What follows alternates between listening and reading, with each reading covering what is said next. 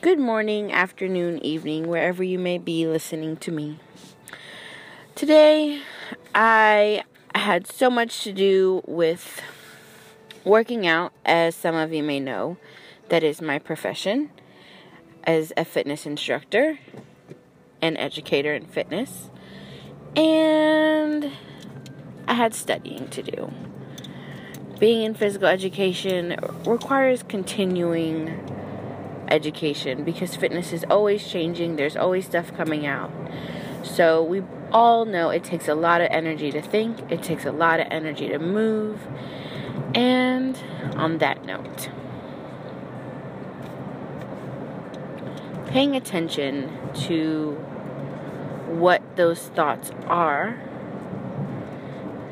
is very important considering they're a source of energy and you have to be with them. And to completely cut a thought off is semi productive, but sometimes you really just want to know where it's going, so you let it just continue. But let's not get lost in the subject of thoughts. This is energy related to thoughts. Good energy thoughts positive thoughts, continuing education thoughts, even music. Just memorizing a song, good or bad, is taking energy from you. So, when you want to listen to a negative song or you want to feel in your emotions, you want to feel down, just take the time to think that that's how you're spending your energy and your time. Both, which are extremely valuable to your next day, to the next year, ultimately, your life decisions and choices. So, keeping that in mind, your energy is valuable, your thoughts are valuable and they both have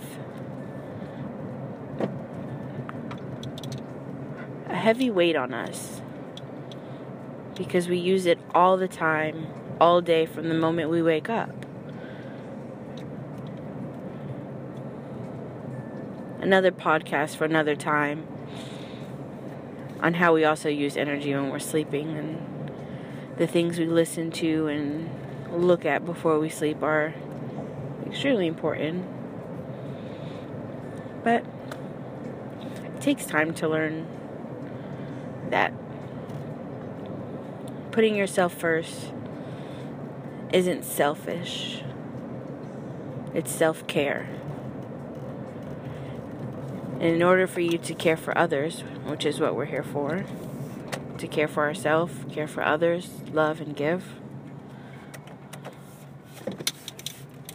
In order for you to do that, well, you have to do it with yourself first. And sometimes we don't realize we're not fully doing it for others because we cannot fully do it for ourselves. So, learning to take the time to s- listen to your thoughts, understand why they're there and how they got there, and what energy you're going to put towards the next thought. The next thought. So, that's my love for you today. Much love always. Fancy's Mental Podcast. Have a great evening, morning, afternoon, whatever time it may be while you're listening to me.